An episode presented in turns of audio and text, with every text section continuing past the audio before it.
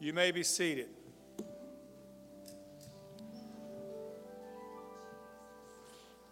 We have a very, very simple lesson today, but a very profound lesson today. And our lesson title simply today is Faithful to God. And it sounds simplistic in its infancy, but in reality, really that's what it's our service to God and our life for God is really all about is about being faithful about being consistent in serving and worshiping God. Uh, the scripture says in Jude 1 and 3 beloved when I give all dil- diligence to write unto you of the common salvation it is needful for me to write unto you and exhort you that you should be you should earnestly contend for the faith that was once delivered to the saints. Uh, probably an overlay of the entire lesson today, uh, I would throw out as a cover is that there are some folks that may never preach at a general conference may never sing a song that uh, goes viral and, and reaches the world, and may never uh, win a beauty contest, uh, may never be couple of the year, and a lot of other accolades that sometimes in our society we put a lot of emphasis on. But if you could be found faithful,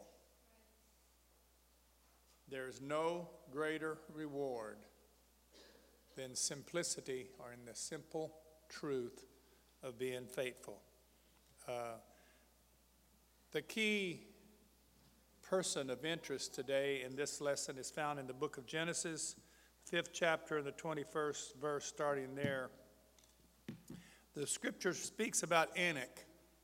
It says, And Enoch lived 60 and five years and begat Methuselah. And Enoch walked with God after he begat Methuselah 300 years and begat sons and daughters. And all the days of Enoch were 365 years. And Enoch walked with God and was not, for God took him. Hebrews looks back on that tremendous life that was lived and says it this way in Hebrews uh, 11 and 5. It says, By faith, everybody say, by faith. By faith, by faith Enoch was translated that he should not see death and was not found because God translated him. For before his translation, he had this testimony, and everybody say it with me that he pleased God. Wow, what a testimony. And Jude says it this way Beloved, when I give all diligence to write unto you, it's in Jude, the first chapter, third, third and fourth verses. When I give all diligence to write unto you of the common salvation, it is needful for me to write unto you and exhort you that you should earnestly contend for the faith that was once delivered to the saints. For there are certain men crept in unawares, who were before of old, of old ordained to this condemnation. They're ungodly men, turning the grace of our God into lasciviousness and denying the only Lord God and our Lord Jesus Christ. Uh, the story of Enoch, the man who lived 365 years, a long time. Uh, and in that long time of his life, we don't have any record of him doing anything that we would call outstanding. There's no record. He wasn't, he wasn't lifted up because he was the prophet in his era. Not necessarily did he sit with the king and break bread with the king and queen in the big house.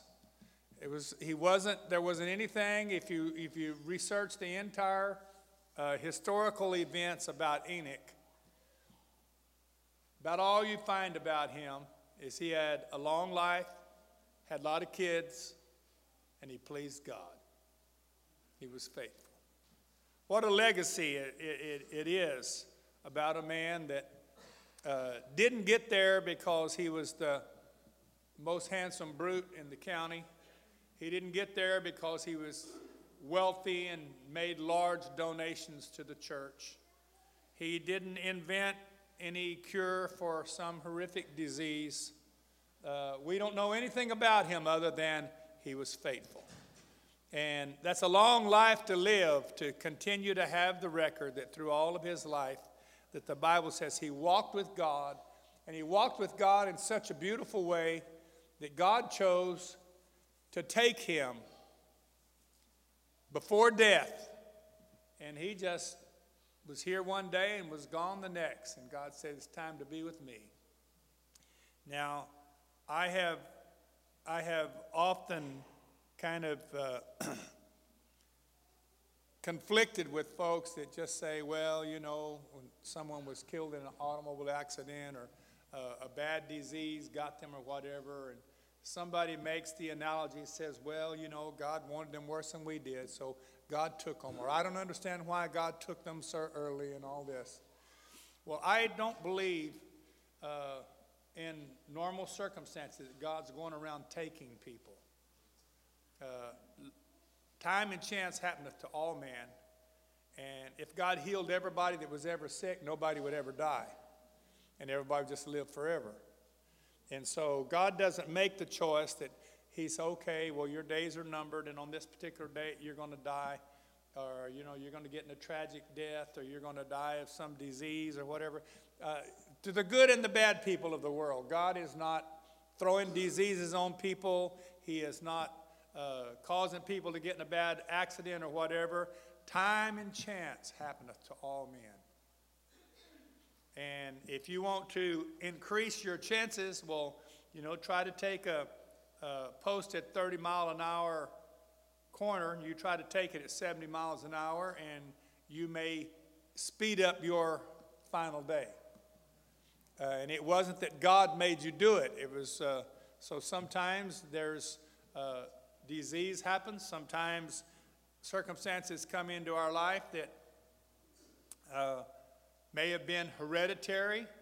Uh, it may have been, you may have been totally innocent when a drunk goes to an intersection and wipes out somebody. None of this is programmed by God. Sin came into the world, and because of sin, death came in the world, and disease came in the world, and tragedy came into the world.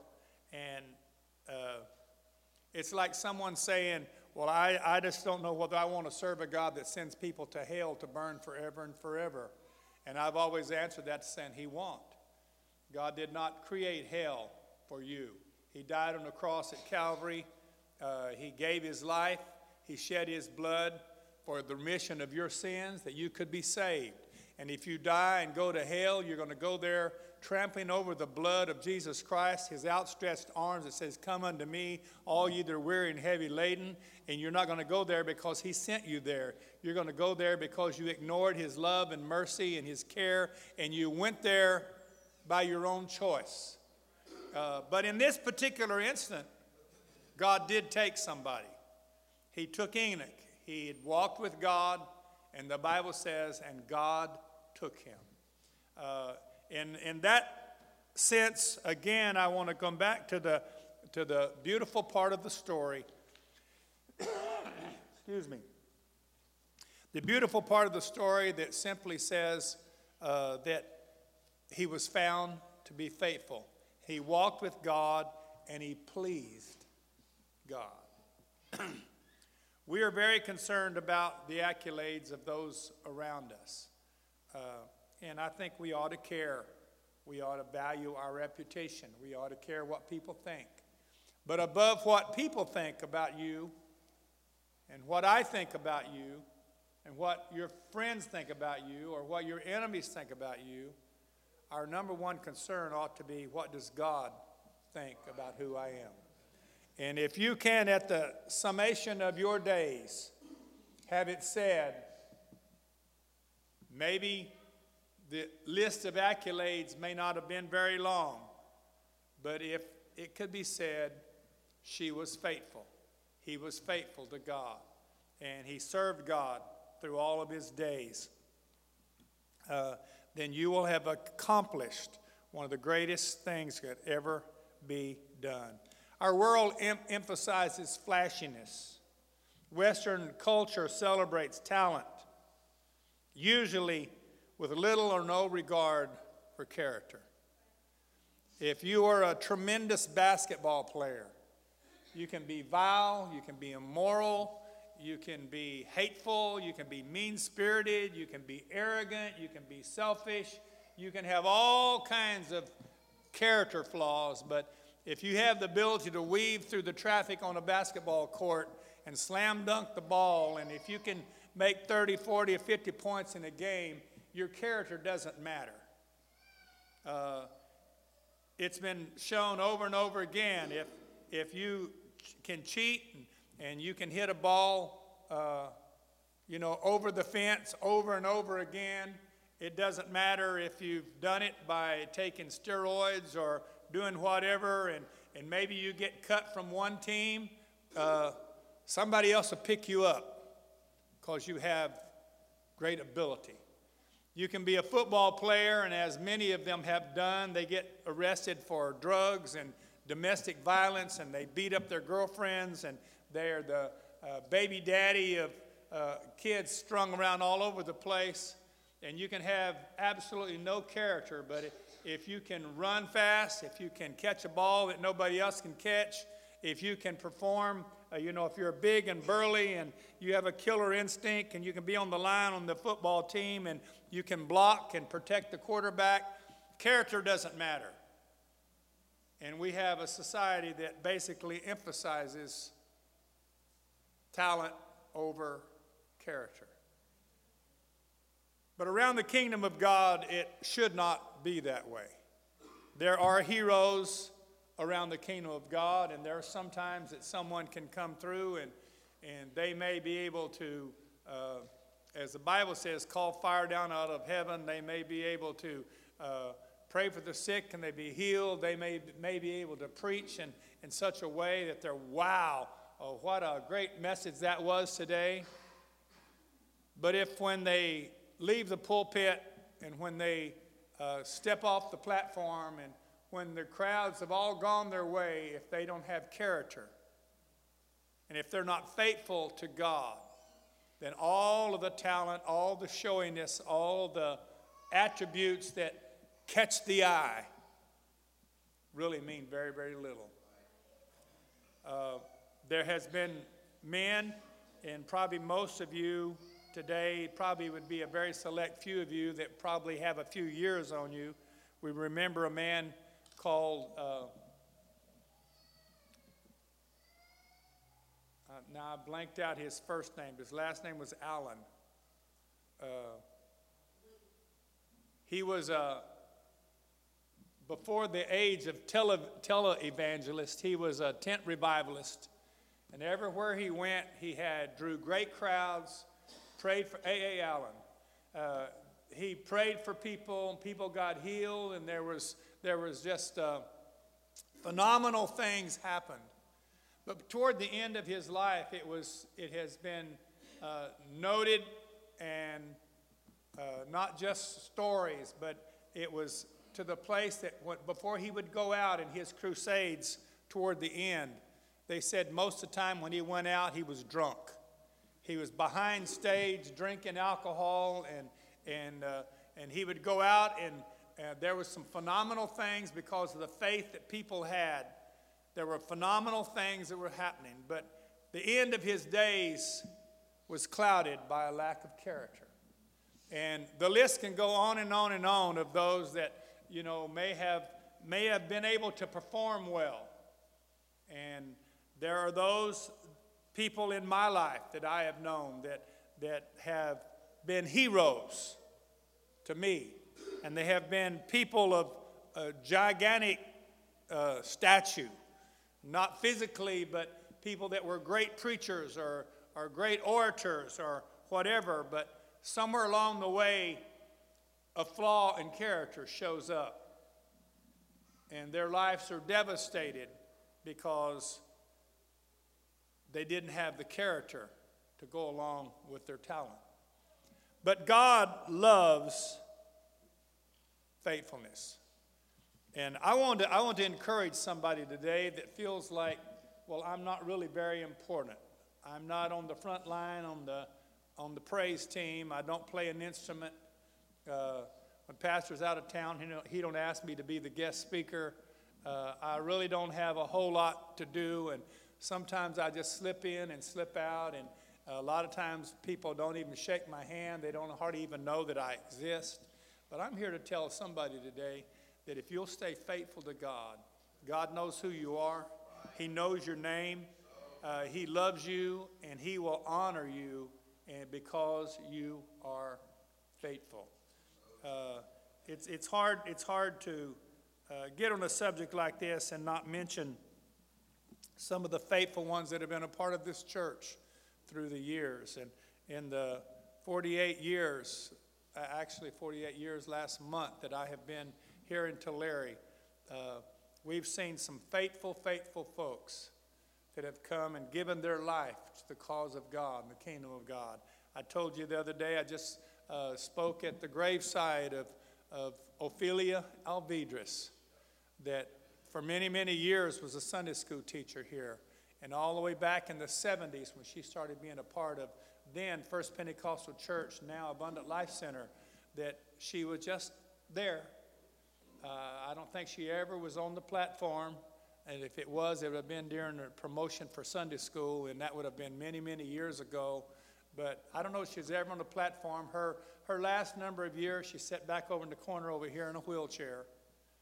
And nobody acclaimed her. She she dropped off at church and was picked back up by her son. Usually, before church was even over, uh, she would be wheeled out and her son would be here to pick her up. Uh, but she was, uh, of anybody that I could say about that I have had a part of, uh, she was faithful. And at the closing of her day, you know, we were at the graveside and there was probably uh, 30 people there. It wasn't a big crowd. Uh, couple of her sons, a couple of her sons didn't even, weren't even there, and a, a few relatives, distant and close, were there, and just a couple other folks from the church were there. And there was no accolades, there was no pomp, there was no flashiness, there was, uh, they had to postpone the funeral at one point because they didn't have enough money uh, to even to have the funeral service at that point. And uh, our church here helped to raise some funds to get enough funds to give her a proper burial. And n- nothing, nothing, no accolades, nothing great it happened, but like Enoch, it could be said that she was faithful. Through all of her years, she was faithful. Uh, and it's hard for me not to think of others that have gone on in this church.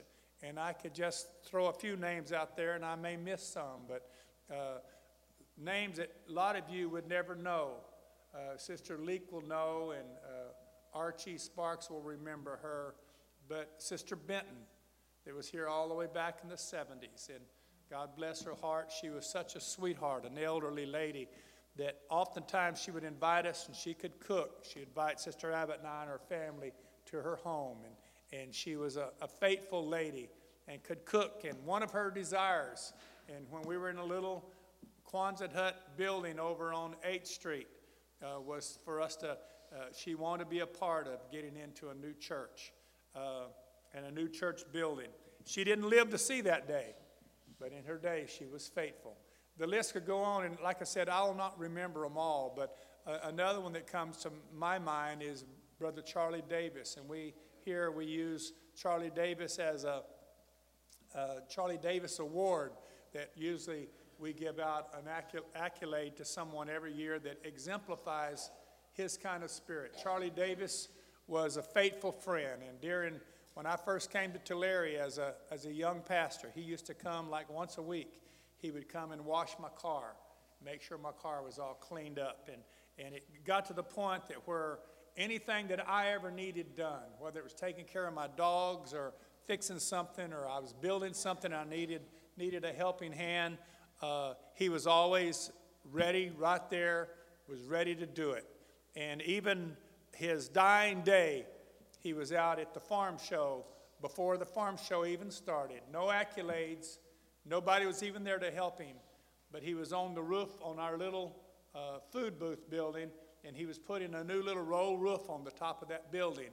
And at uh, somewhere around closing time, uh, security was ready to close up the grounds, and they come by, and his car is sitting there, and they look for him, and they found him on the roof. He had died. Uh, they're working for God. Uh, that's the way he lived his life, and that's the way he went. Uh, he wasn't flashy. He wasn't ever a preacher. He never did do those things, but he was faithful. He was loyal. He was faithful. The list could go on and on. Uh, uh, Brother Archie Sparks' dad and mom were faithful folks that were part of this church when I came here. And uh, Elder Sparks was a very unique man, uh, but he was a part of this church. And uh, I, I look back and I always remember Brother Archie. I remember the year he died because one of his desires was to see us get into this building. And uh, Brother Donald Sparks passed away uh, the year, which would be 1996, uh, the first year we got in this building. Brother Donald Sparks, who was an assistant, he was a faithful man and had served God in this church for many, many years. And then his wife, Sister Sparks, uh, passed away just a few years ago, uh, way up in age, but quiet, non assuming, but just faithful, just faithful. Just always there, sweetheart, worked on a physical job way up into her uh, last years. She worked at a, uh, as a cashier, just a faithful lady the house of God. Uh, brother and sister Leek, Brother Leek passed away a few years ago, and you couldn't ask for a greater example of faithfulness. A man that served God through the years in this church and, and uh, was a faithful supporter and lover of people, but he was also a pastor's friend. And, and I can still remember so many times him come to me, and every service, uh, it was like he had to come and speak to me before he left. And he would find me, and uh, he was a man of average height, but he would reach up and get his hand around the back of my neck and pull me down and give me a hug and usually have a word of compliment or praise or thanks about the Word of God and about what had happened. And his prayers would ring in my ears many times that would draw me to prayer. Faithful man of God. Uh, there are others, without a doubt. Sister Pauline Sanders, which uh, at her passing, the thought about her was I thought about uh, Mayor Giuliani. Uh, and he was a mayor of New York during some very troubled times. And he became known as America's mayor.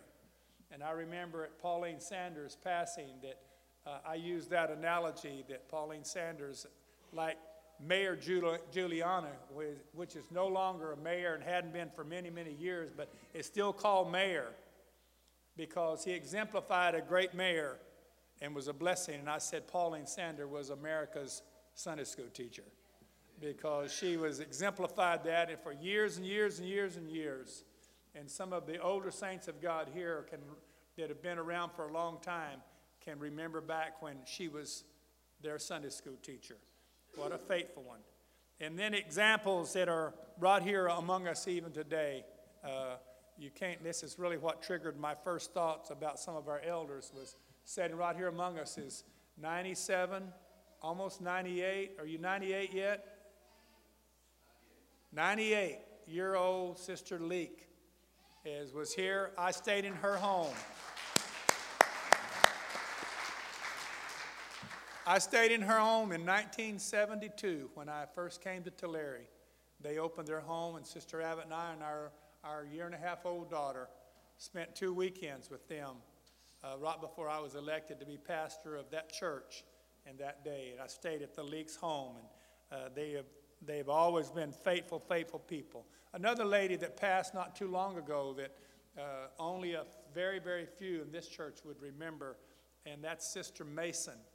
She was a faithful lady in this church, and I, I remember her during those young years as a pastor because she not only was faithful, she was a lover of a pastor, which was myself and my wife, which was much younger than she was, but she also loved my kids. And her faithfulness before that, and she, her last few years were not spent here. Uh, her and her husband ended up, they were in the Goshen church for many years. Uh, from many years ago, they've been over there. But when they were here, Sister Mason was a faithful, sweet lady that loved God, loved the kingdom of God, and was a pastor's friend, a faithful person. I'm talking to you today about uh, there's a point in time when our final uh, breath is going to be drawn and what is going to be said concerning us. We can say, oh, well, they climbed mountains and they, they flew jet airplanes and they did great, great, great things. But all the things that you might have accomplished, all the bucket lists you had of the places you wanted to go and the things you want to do, will mean nothing in that day. But if, you, if it can be said about you, he or she was faithful. They walked with God. And at the end of their life, God would say, because they pleased God. Wow. Just a few simple words. But when, you can, when God says they pleased God, what an accolade that is at that time. When you stand before God and you could say, uh, you know, he broke this record or she broke this record or she won this contest or they had this kind of great education and they had all kinds of letters after their name, PhD and doctorate and uh, all those things could be fancy and sound good. But if God would say, He was faithful, she was faithful, what an accolade that is. The, the, the Bible doesn't really tell us a whole lot about Enoch's life. He was not mentioned In the Old Testament, there was nothing mentioned about accolades of him. When Jude spoke of the readers of the epistle, uh, he just simply warned that there's going to be false teachers that come.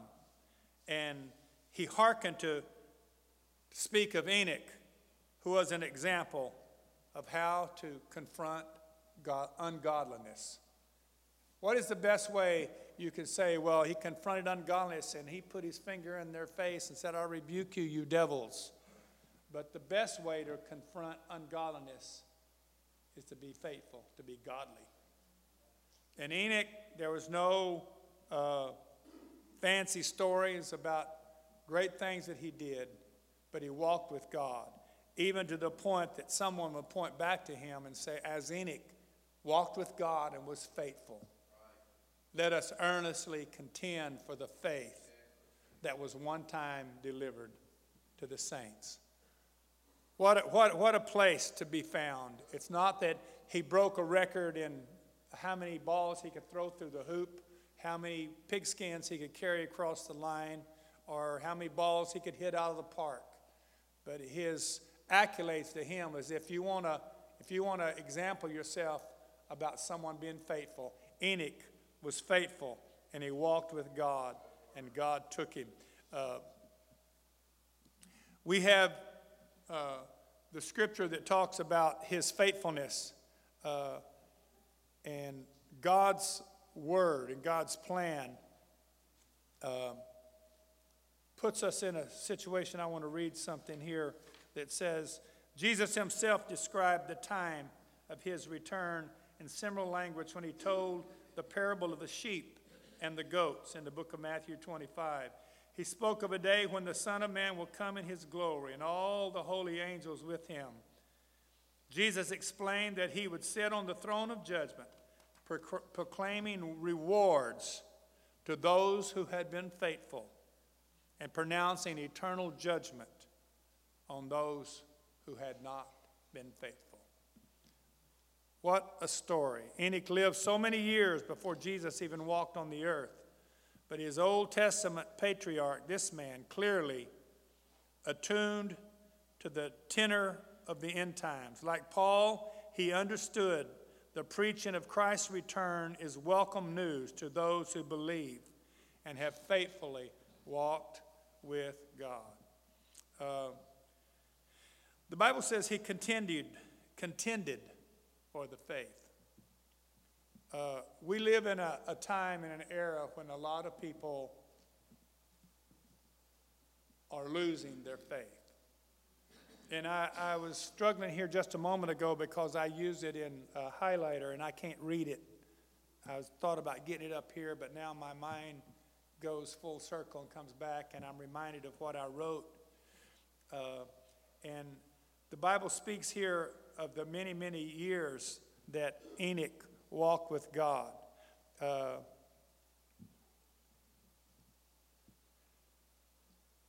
sometimes when people become disillusioned. And this is the part that I wrote here that I had slipped my mind and I couldn't, can't really read. I should have wrote it with a pen. But sometimes people get disillusioned and they start losing their faith. And then all of a sudden, well, I don't believe there's anything wrong with that. And I don't believe there's anything wrong with this. And I don't believe you have to do that. And I don't believe you have to do this. And I don't, I don't believe there's anything wrong with it. And, you know, you've designated the problem in the first three words of that. What was it? I don't believe. You've already, you've self identified your problem. I don't believe. And what happens when your faith gets weak, and then all of a sudden you start allowing things in your life and your attitude is, well, I don't believe there's anything wrong with this, and I don't believe that's all that bad, and I don't believe you have to follow these rules and these regulations, and I don't believe, you've already said it, because the simple faith in God and simple faithfulness isn't looking for the easy way out. It's not looking to see how close I can live to the precipice. It's simply when you're really faithful to God, you're saying, God, how can I best example a child of God? How can I best get close to you? It's kind of like I, I, mentioned last week about the little boy asking his uh, dad about how big that airplane was. And he looked, his dad said, Well, look at it. And he said, It's just a little speck in the sky. It's way off there in the distance. His dad took him later to the airport when one of those big 747 jets landed and it's getting bigger and bigger and bigger and bigger and bigger, and finally it touches down and it goes in the runway and turns around and comes back and comes right up by. And all of a sudden, the little boy's eyes are bugging out of his head, and, and his dad says, How big is that airplane? An airplane that can seat four, five, six hundred people. Wow. In one plane. And now, how busy it's really, really ginormous. It's big, it's unbelievably sized. And his dad then tells him, says, How big is God? And, you know, if you're distant from God, and if you're one of those that I don't believe, and you're getting further and further and backing away from God and away from the Word of God and away from your faith in God and away from attendance to the house of God. And all of a sudden, God becomes that little speck way out there in the distance. And God is not really very big in your life. But when you get close to Him and you allow Him to draw, as the Bible says, if you'll draw nigh to God, what will He do? He will draw nigh unto you. And when you get closer and closer and closer to God, and you get close enough to God, God is the biggest thing in the world. He's the biggest thing in your life. And it's, it's very easy for you to understand uh, how big God is. And you know what? When you get close to God, you don't see the faults of all your brothers and sisters and those that are around you. When, when you get close to God, God is light, God is revealing. And when you get really, really personally, when you get close to God, God reveals, He turns the light on. And now you're not looking around, looking down your noses with folded arms and seeing the faults of all the people. You get close to God, all of a sudden, you find yourself kind of like Adam and Eve. When sin came into their life, and then God came into their presence, what did they do? They realized they were naked. We don't have any, any uh, thing to indicate before that time that they ever worried about being naked. The Bible says in the beginning they were naked and they were unashamed. But when sin came in their life, and then I don't know how long it was before God came and found them in the garden after they had sinned. They probably went on as if as in any other day. They were naked and they were unashamed. But when God's presence came and spoke with them and He called out to them, they became ashamed. They became embarrassed. They got fig leaves and wove them together and tried to cover their nakedness because they got close to God and now their nakedness was revealed. The closer you get to God, the less you're going to say, I don't believe, the more you're going to say, I believe. The closer you get to God, the more you're going to realize your own inadequacies. Uh, I'm a preacher that stands behind the pulpit, and, and I'm sure others that have spoken uh, behind the pulpit would also say that sometimes under the anointing, sometimes when you're, you're speaking, that you say something that all of a sudden goes, woo! And you want to take your ecclesiastical robes and wrap them a little tighter around yourself because sometimes the Word of God will expose you. You begin to feel the chill bumps and the uh, blessings of God, and, and then all of a sudden you, your mind goes and you feel a little bit of shame or a little bit of guilt about something you did or didn't do that you should have done. And when you get close to Him and get close to His presence, I don't care whether you're standing in the pulpit, you're playing music, you're sitting on the pew. When you get close to the presence of God, it reveals you and who you are. And how many times, Pastor, have we heard a preacher saying, I'm also preaching to myself? You know why they say that and why we say that? Because there's been many times that under the anointing of the Holy Ghost, we're preaching and thoughts come and words come and think, ooh, that kind of got on my own toes a little bit. That kind of uh, gave me a couple lashes while I'm preaching the Word of God. Standing behind the pulpit does not make us exempt from getting close to God and God revealing Himself to us. And not only revealing Himself, exposing who we are in His presence. And sometimes the ecclesiastical robes that the Pharisee wore was not enough to contain the exposure of himself in the presence of God. And God looked from the ecclesiastical robed Pharisee and he looks to the other side and sees a sinner beating on his chest, saying, God, be merciful to me, a sinner. And Jesus said, The sinner went away justified rather than the other. God's not looking for our accolades. He's not looking for how many titles we can hang on to our name or how many uh, times we ha- can say, Well, I've done this. I've preached to thousands and I've prayed for the sick and they've been healed and, and I've had accolades of various kinds. But God is saying, I'm looking for faithfulness. Faithfulness in the pulpit, out of the pulpit, on the pew, in the choir wherever I'm at, it really doesn't matter. God is going to reward, always has, and will always reward faithfulness. Many years ago, Brother Jim Larson, who now pastors in San Diego, California, was preaching a revival for us all the way back. I believe it was on J or 8th Street at our original first building. But I remember a message we've always remembered and often referred to it. He talked about being, uh, when he was in school, he worked as a box boy at a grocery store. And he was, he, and he told the story of how, and I don't remember exactly, but I remember the essence of it. That, you know, his job was to box the groceries and help people out and maybe go out to the car and help an elderly lady or somebody uh, help them load their car. But he said there was one particular lady that when she came in, that it was all hands on board. She came in, she got her groceries, and, and uh, he would take her out to her car and he would push the basket and he would open the door and he would put all of her groceries neatly inside. And, and when she come in, it was all hands on board and you're going to really take care of her because she had been coming to that same grocery store year after year after year after year after year. And then he preached to us about God takes care of regular customers. We've always remembered the title of that message that God takes care of. I, I quoted this last week. Somebody on Facebook was talking about something, and I just made the comment God takes care of regular customers. If you know what it means to be faithful and consistent and walk with God, you're going you're gonna have the attention of God, whether you go through a storm in life or whether all is well. Either way, God will be there.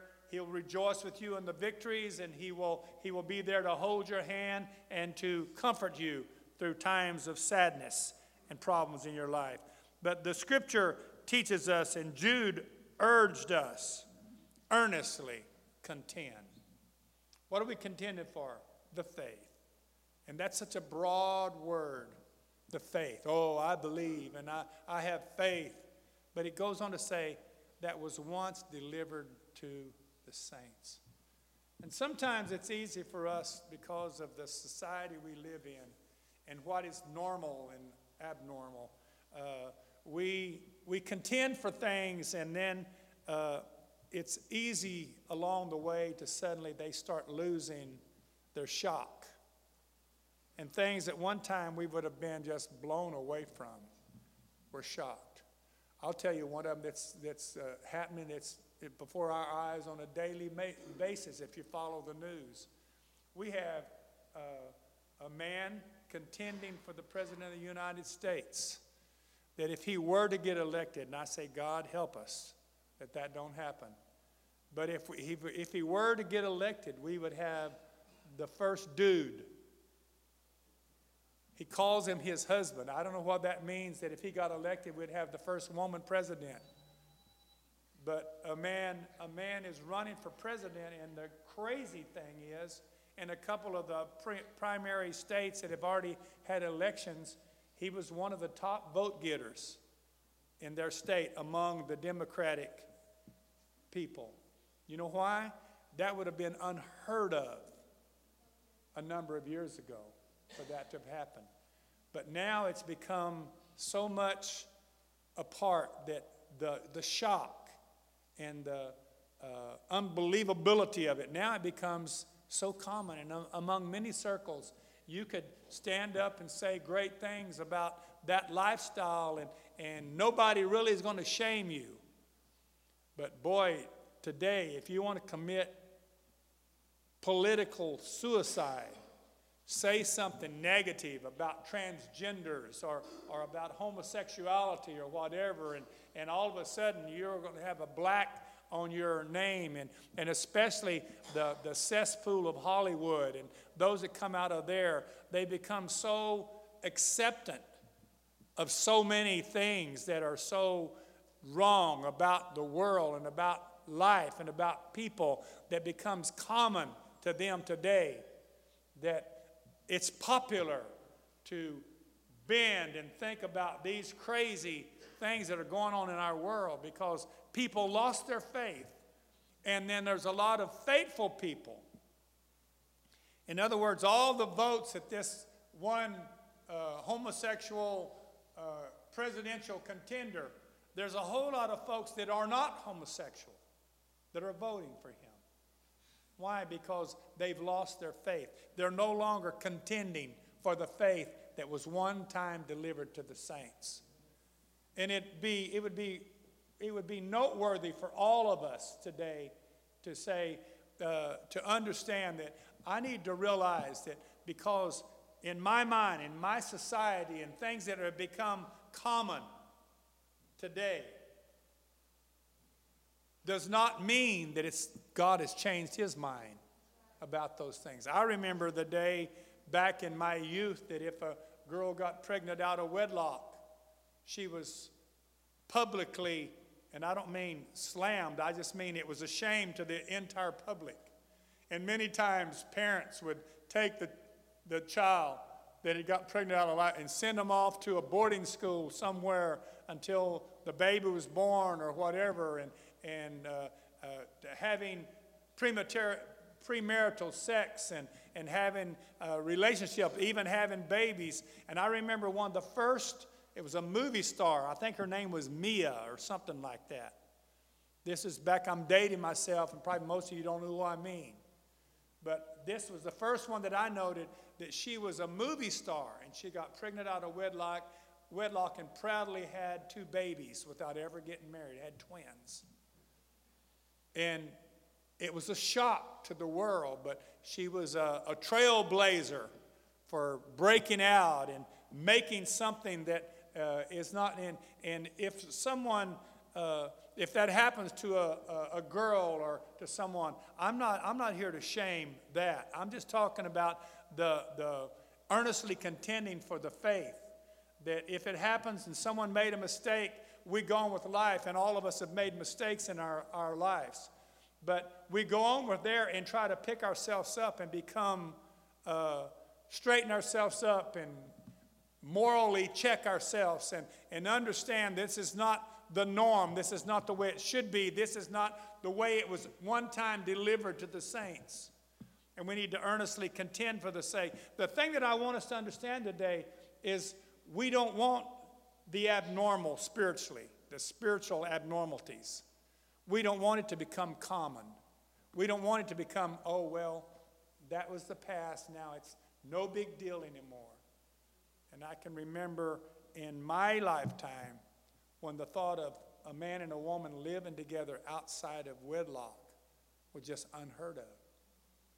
And today it's common, it's just common. We don't hardly even think about it. I can remember in my home that uh, someone that was uh, living together, although they're already living together, whatever, relatives, I don't care who it was, if you come to my house, they did not share the same bedroom. I didn't open my house up to, it, it was just, but you know, as time goes on, all of a sudden, it, well, they're, maybe they didn't get the piece of paper, but they're, they're really married, and, we just excuse it and go on with life. And I'm not picking at any of that stuff right now. I'm just saying, I want us to understand what I'm saying today is earnestly contend for the faith that was one time delivered to the saints. The fact that it has become normal, it has become okay, it's become I don't believe there's anything wrong with it. Doesn't make it right. And Enoch was a man that was faithful to God, and all the way many years later, Jude uses him as an example to say we need to earnestly contend for the faith that was one time delivered to the saints. Somebody said it this way never take down a fence until you know why it was put up. Sometimes we think, well, I don't know why the old folks thought this was so bad, or I don't know why this was such a, a shame or a sin during their day. Be careful before you move the landmark. Because the scripture says, earnestly contend for the faith. There was a reason why the fence was put up. There's a re- reason why people of God avoided certain amusements and certain things of the world. There was a reason behind it until you remember and know and study what the real reason was. Be careful when you move a fence. Be careful when the abnormal becomes normal in your life. There's a reason behind it. Uh, and we must understand that we earnestly contend for that. And we spread the true gospel. And the true gospel will defeat heresy and things that would dis- be destructive. Uh, the Bible did not allow himself, Enoch, he walked with God, he did not allow himself to be dragged down by the degrading culture that he lived in. He lived in an era of time when debauchery and, and ugliness and immorality and all kinds of things were going on. But he did not allow himself to be dragged down that slippery slope to where those things become normal in his life, but he stayed faithful, and God honored his faithful, faithfulness. The song, His Truth is Marching On. Truth does, not, does indeed march on. And wearing the boots of faithful men and women uh, that, that still can proclaim His truth is marching on in their everyday actions. I'm talking about faithfulness today. Faithfulness that isn't the accolades of, of the prime time and the lights and, and uh, the, the praises of, of the masses. But I'm talking about us being faithful that just simply says, you know what? I'm walking with Jesus. And I'm going to stay serving him. And I'm, gonna, I'm, I'm just going to be there. God, you can count on me. And, and I'm not changing to fit the culture and the styles of the world, but I'm going to walk with God. Enoch walked with God and was not, for God took him. Uh, dramatic quotes can be made and pictures can be painted of Enoch just walking along. And, and I heard somebody say one time that he walked so close with God that finally God said, You're closer to my home than you are yours, so just come on home with me. All sounds good, but the point of the matter is, is he walked with God and he pleased God. He was faithful. He was translated that he would not see death. The believers in Corinth lived in a very wicked culture. So the Apostle Paul encouraged them to watch, stand fast in the faith, be brave, and be strong. It's 1 Corinthians 16 and 13. Watch, stand fast. Sometimes you, you're climbing a mountain, you can get to the point that you're, you're huffing, you're puffing, and, and you can't go on. So what do you do? You hopefully you're not sliding backwards down the hill, but you'll find a good place where you can get good footing, and you stand and you're still, and you catch your breath and get your wind back and kind of get your reserves up before you can go on again. There's sometimes in our march with God that you're going to become winded and you're going to become tired and you're going to become burdened. And in those times, you just kind of spread your legs and get your feet planted in some good terra firma and, and just hang on. Just stand. Just be faithful. And there'll be a time to advance on, but right now I don't want to lose ground, so I'm going to hold on and not allow myself to be taken by the uh, slippery slopes of sin and be taken in the wrong direction. The believers in Corinth, Paul uh, was there to encourage them. Be faithful, stand. It's a wicked culture all around you, but stand fast in the faith. Be brave. And I'm going to tell you something uh, anybody can float downstream, anybody can just kind of go along with the crowd. But when you're in a crowd and someone is doing the wrong thing or saying the wrong thing, it really takes someone that's strong and courageous to say, Mm-mm-mm-mm, count me out. I'm not going to participate. I'm not going there. I'm not doing that. I'm not saying that. I'm not going to listen to that. And it takes somebody, anybody can just kind of laugh with the crowd and go down the wrong path. But for someone to have character, to be able to say, you know what, no, I'm going to be faithful. I'm going to be faithful to God. I'm going to serve God. And they walk with God. Enoch was faithful. He walked with God and was not. The believers in Corinth lived in a, a society that uh, almost anything had become permissible. But Paul said, don't be guilty being overcome by that culture and going that direction. Uh, Enoch contended for the faith during his lifetime. We all also recognize Jude's extortion or ex- exhortation, excuse me, to earnestly contend for the faith that was once delivered. But how do we emulate Enoch and fulfill Jude's, Jude's command? First, we can defend the faith with our words. We stand for truth, not, not to the point of being an offense.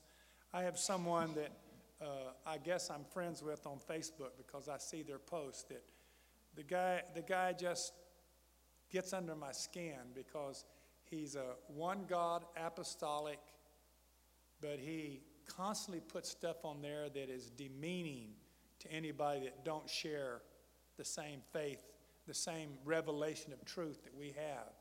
And I think it's a shame to be degrading. And he'll put stuff about Trinitarians, and he'll put stuff about uh, anybody that don't agree with the way he understands. And I might even agree with what he's saying, but to put it in such an ugly way and condemning way, all kinds of things flood my mind.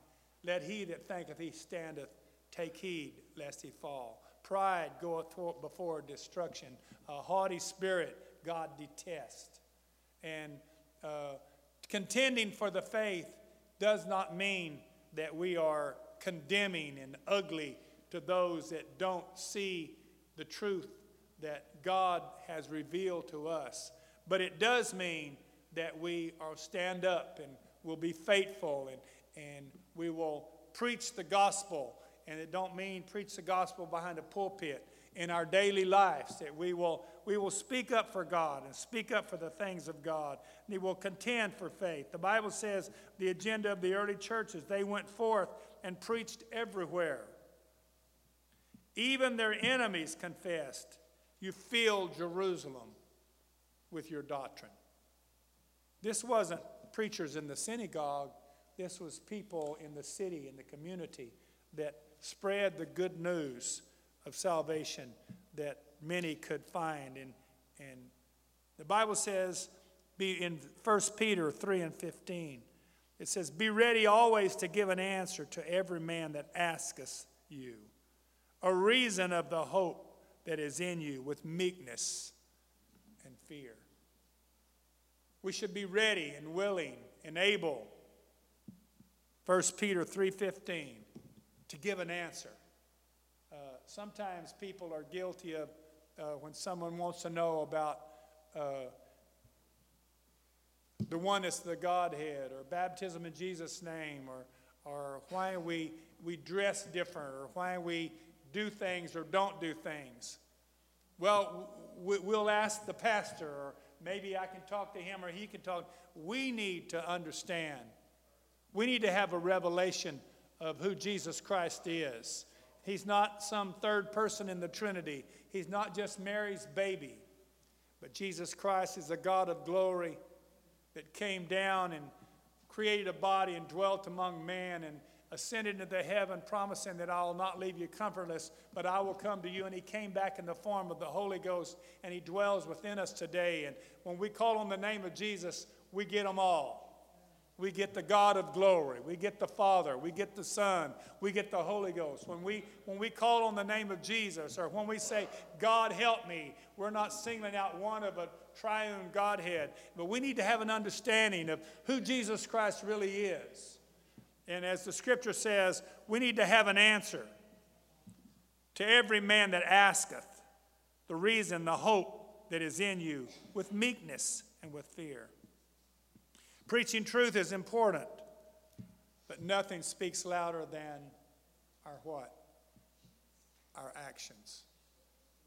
You can say everything right with your words, but somebody said it this way said, Your actions speak so loud, I can't hear what you say. Your actions drowned out what you say. It's, it's, it's like, you know, uh, grandpa and, and mom and dad and and this is more so when I was a kid, you know, you would hear them talk about, uh, you know, grandpa's got his cigarette and he's, son, don't ever smoke. What's son do? First chance he gets, about 10, 11, 12 years old, he's find, found a cigarette butt or he found a cigarette or he rolled his own and he's out behind the barn. Why? Grandpa says, Don't do it, son. Don't do it, son. But what's son do? I want to be like my dad, my grandpa. And he didn't hear what grandpa said because grandpa's life showed him the way to go. God help us to understand that faithfulness, not just speaking of faithfulness, but actually being faithful, examples to those that watch us in a positive way. Hebrews 11 and 5 offers uh, perhaps the greatest commendation of Enoch's life and explaining that Enoch was translated. And in the book of Hebrews, it says, He had this testimony. Hebrews 11 and 5. He had this testimony that he pleased God. Wow. Wow. He had this. Can we put that up on the screen? Uh, Hebrews 11 and 5. He had this testimony that he pleased God. The Bible does not give us many details regarding Enoch's life. There's no indication that he gave astronomical offerings, or he preached prestigious conferences, or founded an educational institution. There's no record that he built hospitals or orphanages or dug wells in rural villages or on another continent. Continent. All that is said of him is he walked with God. He was faithful and he pleased God. All that was said, he walked with God. No long list of great records broken and accomplishments made, but Genesis 5 and 22 through 24, the Bible says he walked with God. Nothing pleases God more than people who faithfully walk with him. We may never accomplish anything that impresses the world. But that is all right, provided that we're faithful. And the end, we please God. Enoch was faithful with, uh, when others were not. When others compromised, he failed to compromise. He, he was faithful even when the world around him grew increasingly wicked. He faithfully walked with God even when the judgment waited in the wings. Even when it cost him something, he still walked with God. Enoch could not walk with God, or if he looked at the circumstances around him, and if he couldn't walk with God in all these circumstances, he wasn't a true child of God. And if we can walk with God in our present age, if we walk with God, we'll have the same testimony at the end of our days. He or she pleased God. I, I want to close with a, a story, and these kind of stories always uh, bless me, but any leader, any pastor will tell you that we always appreciate when somebody can come by and drop a huge check in the offering plate. When somebody uh, can come by and bring an inspirational testimony or great message to the church. But evangelists come and go. And uh, I've, I've, been, I've been around folks, saints of God, that would make this huge check and let's say one that comes to my mind is write a check for $4,000. We think, oh, well, that's a great blessing. And it, and it is a blessing, always a blessing. But as a pastor, a long term pastor, the ones that really, as the pastor already mentioned today when he's talking about keeping the lights on, the ones that really keep the lights on, keep the building warm, and keep this place a comfortable place for us to be, are not someone that comes by and flashes a $4,000 check and then you don't hear from them for the next five years. But the ones that keep the lights on is those that are paying their tithe and their offerings. Every time they get a paycheck, they're paying their tithes and paying their offerings. And it may not be as flashy as big as somebody else's. It may be a welfare check. It may be a, a pension check. It may be that from someone that's struggling from week to week just to live, from paycheck to paycheck, but they're faithful with their tithe and offerings. And when it all comes down to it, that's the ones that keep the lights on. That's the ones that are faithful. That's the ones that, that are the tremendous blessing to the kingdom of God because they're just there. They, they're accountable. They're, they're faithful over and over, month after month, year after year. That's the ones at the end of the day that God says there's a lot of things about them that could could be said or not said, but the main thing is they were faithful and they pleased God. So any any any uh, leader will say the most powerful thing, and the folks that follow them are folks that are faithful, talented, talented, talented people who are inconsistent. Ultimately, usually end up being replaced by someone who understands faithfulness. It's amazing sometimes I've seen folks that they had tremendous talent, but they became inconsistent and unfaithful. And someone that was a no name. We've got people singing on the platform this morning that just a few years ago, who were they? They had talent, they had ability, and some of their talent and ability was raw. And it wasn't accomplished, but they just stayed in there and stayed faithful. And then all of a sudden, those with the flashy voice, those with uh, prominent talents fade away and faithfulness comes. But let me say this the 20th president of the United States was a man named James Garfield. His name is not proclaimed as somebody so great, but he went to college and had no money, and he begged and got, a, got an agreement that he could be the janitor of the college to pay for his tuition. So he exchanged his daily contacts with the school of being there early. He rang the opening bell, but he had already been there for hours cleaning. After school was cleaning, and he became then before long he paid his way through college as the janitor. And then it was not too long, the janitor job was changed. And he was promoted finally one day to professor.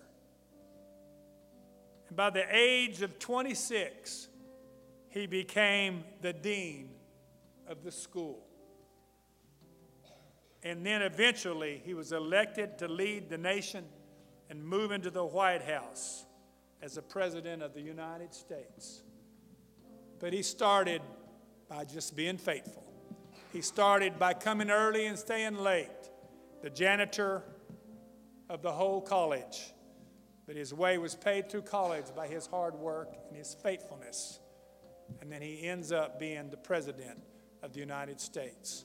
I love stories like that because it exemplifies to all of us the value of faithfulness. Let's stand. Pastor.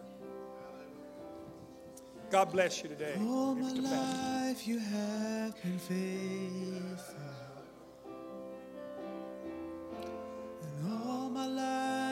Amen. What a word we heard from the Lord. I think it'd be fitting we stepped out of our pew and just kind of lined this front with a prayer that's prayed. God, I want to please you. I want my life to please you. I want my home to please you. Come on, filter out where you're at and let's line this front. Let's lift our voices and our hearts. Let's ask God, God, search my heart, search the cracks and crevices within. God, I want to please you. And I want to be pleasing to you in my actions and my thoughts and my words. Oh God, create in me, God, a clean heart. Renew in me a right spirit. Come on, that's it. God, I want to be faithful faithful to your kingdom, not my kingdom, but God, your kingdom. Not my desires, but God, your desires. Not my will, but God, thy will be done. oh, I want to please you, God. I want to spend time with you. I want to have a relationship with you. Hallelujah. I will see. I want to stand before you one day to hear those words from you. Well done, thy good and, faithful servant. You have been oh God, I want to please you. I want to please you, God. And all my life you've been good, so good. Hallelujah. Hallelujah. Every breath that I am able. Hallelujah. Hallelujah. Hallelujah. will sing of the Make me in your image, God. of God. Let me shine forth your glory. And all Let me shine forth your you light. have been faithful. God, you've been good to me. You've been good to my family. And all my God, I- life you have I wanna give it back to you. So Jesus' name.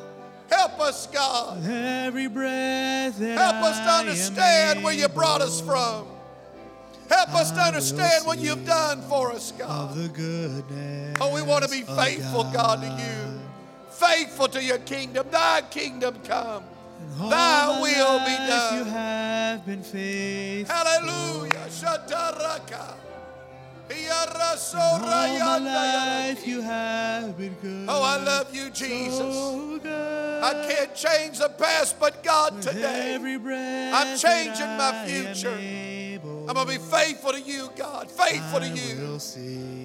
Jesus' name. goodness of God. Hallelujah, hallelujah. What a word from God that we heard. All my life Enoch walked with God, and Enoch pleased God, and God took him. my life you have been And he had a son by the name of Methuselah.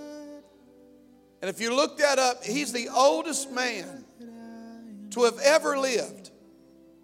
His daddy was faithful, his daddy pleased God. And God blessed his son with 969 years of life. But all that was said of Methuselah was he lived and he died. I don't want to just live. I want to live for God. I want to please God because there's coming a day where God says in His Word that many will come and say, I did this in your name, I did that in your name, I prophesied, I preached, I performed miracles. And God is going to say, Depart from me, ye worker of iniquity, I know you not. You never spent time with me. You were not faithful to me. You got wrapped up in the cares of this life. Oh God, let me not get wrapped up with the cares of this life. But let me be faithful. Let me endure. Because the Bible said this race is not won to the fastest or to the swiftest, but he that endures unto the end. Because one of these days, God will open up the Lamb's book of life and will look at us and say, Well done, thy good and faithful servant. That's what I'm looking forward to, aren't you? Lift your hands and voices one more time. God, we love you. Help us, God, to be faithful. Help us, God, to put you first. First in everything that we do. Help us to exemplify your word, where your word said, Seek ye first the kingdom of God. God, let us put you first. I pray you bless our hands and bless our feet and bless our homes and generations to come. And let us put you first. In Jesus' name, let us be faithful. God, we give you praise. Amen. Please God, and your life would be blessed. Find two or three people, love on somebody.